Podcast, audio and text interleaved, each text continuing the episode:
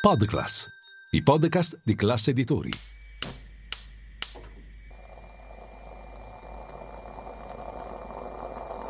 Buongiorno dal gruppo Classe Editori. Io sono Massimo Brugnone. Oggi è giovedì 1 giugno e queste sono notizie a colazione, quelle di cui hai bisogno per iniziare al meglio la tua giornata.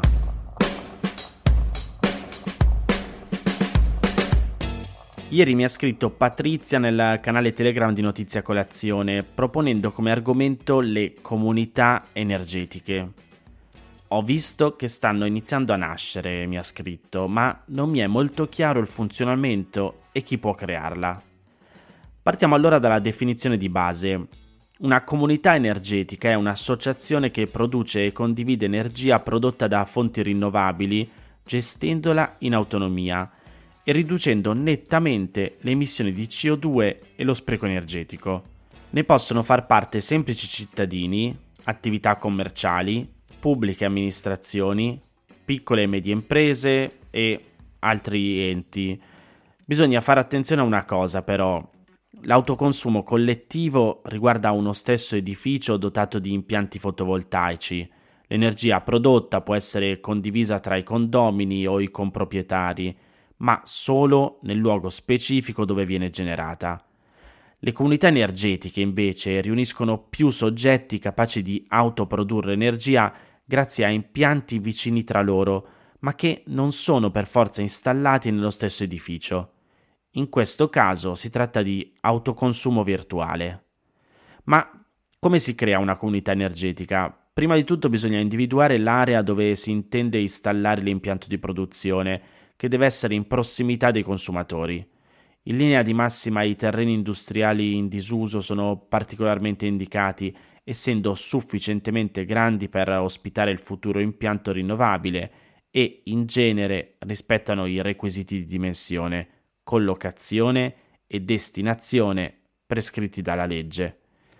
La condivisione dell'energia elettrica prodotta deve avvenire utilizzando la rete di distribuzione elettrica esistente e per questo, come dicevamo prima, l'autoconsumo di energia rinnovabile si dice che avviene virtualmente. L'impianto non deve necessariamente essere di proprietà della comunità, ma può anche essere messo a disposizione da uno o più membri partecipanti, oppure anche da un soggetto terzo.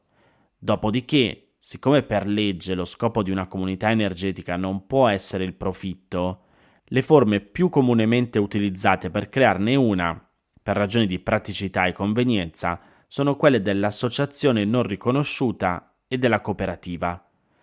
Secondo il rapporto Comunità Rinnovabili 2022 di Lega Ambiente, in Italia sono già attive o in corso di attivazione una ventina di comunità energetiche, distribuite su tutto il territorio italiano, mentre altre sette sono in progetto.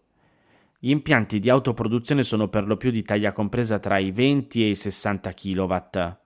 Comunque per il prossimo futuro è attesa una crescita esponenziale del numero di comunità energetiche. Uno studio del Politecnico di Milano stima che entro il 2025 le energy community italiane saranno circa 40.000 e coinvolgeranno circa 1,2 milioni di famiglie, 200.000 uffici e 10.000 PMI. Vi metto il link a un vademecum sulle comunità energetiche nel canale Telegram di Notizia Colazione. Intanto, se vi state chiedendo quanto possano davvero funzionare, basta spostarci nella città americana di Burlington, nel Vermont. 42.000 residenti, dal 2014 è la prima città al mondo a dipendere esclusivamente dall'energia sostenibile. È stata approvata in Commissione Giustizia la proposta di legge sulla maternità surrogata. Come scrive il Corriere, quello passato è un testo snello, più che altro per affermare un principio. La maternità surrogata, già punita in Italia, sarà perseguita in qualsiasi altro paese venga commessa. Con l'aggiunta di un emendamento approvato in commissione ieri in cui si dice che sono puniti soltanto i cittadini italiani. In pratica, per fare un esempio, se una coppia di italiani va in Canada per fare la maternità surrogata, dove è legale, verrà punito quando torna in Italia. Nel testo non si fa distinzione tra coppie eterosessuali e omosessuali. La ministra della famiglia Eugenia Roccella ha confermato che l'intero governo è contro la maternità surrogata e ha detto, leggo tra virgolette, la surrogazione di maternità è una procedura che si realizza mediante forme contrattuali rigide e vessatorie, necessariamente di tipo commerciale. Anche le forme cosiddette altruistiche o solidali spesso mascherano pagamenti in forma di rimborsi, spese e o indennità e prevedono comunque sempre l'obbligo per la donna di cedere il figlio ai committenti, col risultato, peraltro paradossale, che in questi casi spesso sono solo le donne a ricevere eventualmente meno soldi. Queste erano le parole della ministra Roccella. Dall'altro lato, Riccardo Maggi di Più Europa ha presentato due emendamenti che miravano a depenalizzare la maternità surrogata, che andavano in senso opposto alla proposta di legge della maggioranza. Il primo eliminava la pena del carcere, mantenendo la multa da 600.000 a un milione di euro. Il secondo depenalizzava la condotta prevedendo una sanzione amministrativa da 5.000 a 50.000 euro. Su entrambi gli emendamenti il PD in Commissione Giustizia ha votato contro, come il centrodestra, mentre il Movimento 5 Stelle ha sostenuto la proposta di Maggi.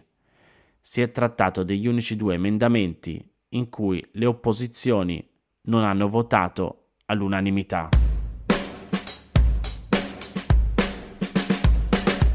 Come ogni anno, l'associazione Antigone, che si occupa di tutelare i diritti delle persone che si trovano in carcere, ha pubblicato un rapporto sulla condizione delle carceri italiane.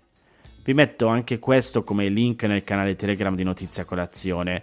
Dal rapporto emerge soprattutto un dato che riguarda il sovraffollamento. A fronte di una capienza ufficiale di circa 51.200 posti, al 30 aprile erano detenute oltre 56.600 persone, in aumento del 3,8% rispetto all'anno scorso. Il tasso ufficiale medio dell'occupazione delle carceri è del 110,6%, ma conteggiando anche i posti non disponibili sale al 119%. Le regioni dove la situazione è peggiore sono la Lombardia, supera il 150%, anzi supera il 151%, la Puglia 145,7% e il Friuli Venezia Giulia quasi 136%.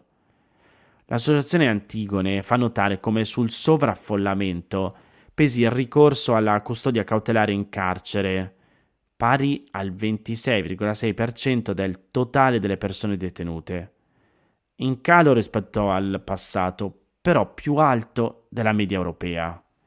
Ora, giusto una parentesi, la custodia cautelare in carcere è quando una persona è indagata, però viene messa in carcere per evitare o che possa scappare o che possa commettere di nuovo il reato oppure che possa inquinare le prove. Quindi per questi motivi viene messa in carcere anche se non è ancora stata condannata. Come riporta il Post, nel rapporto di Antigone si legge che nell'ultimo anno sono aumentate le pene di breve durata, come sempre accade quando cresce il numero totale dei detenuti. Quando il carcere è davvero extrema razio, tende ad ospitare soprattutto persone con pene lunghe, ma quando i numeri della detenzione crescono, crescono anche coloro che sono in carcere per fatti meno gravi. Il rapporto fa notare anche come più della metà dei condannati detenuti in carcere debba scontare ancora meno di tre anni. È un dato stabile rispetto al passato e Antigone dice che l'attivazione di misure alternative al carcere per far scontare a queste persone la pena residua potrebbe contribuire a risolvere il problema del sovraffollamento. C'è un altro dato importante da rilevare, è quello dei suicidi. Il 2022 era stato l'anno con più suicidi in carcere di sempre. Si erano uccise in carcere 85 persone su un totale di 214 morti, ovvero più di una ogni quattro giorni. Di queste 85 persone, 5 erano donne, 36 straniere e 20 senza fissa dimora. Ora, Il rapporto rileva una serie di problemi strutturali delle carceri, giudicate vecchie, anguste e in alcuni casi prive dei minimi servizi per rendere la vita al loro interno accettabile. Nel 2023 Antigone ha visitato 97 dei 189 istituti di pena italiani. Di questi, il 20% era stato costruito tra il 1990 e il 1950 e un altro 20% addirittura prima del 1900. Nel 35% delle carceri visitate c'erano celle in cui non erano garantiti 3 metri quadrati calpestabili per ogni persona detenuta e, in oltre il 12%, c'erano celle in cui il riscaldamento non era funzionante, mentre nel 45% c'erano celle senza acqua calda e in oltre il 56% celle senza doccia.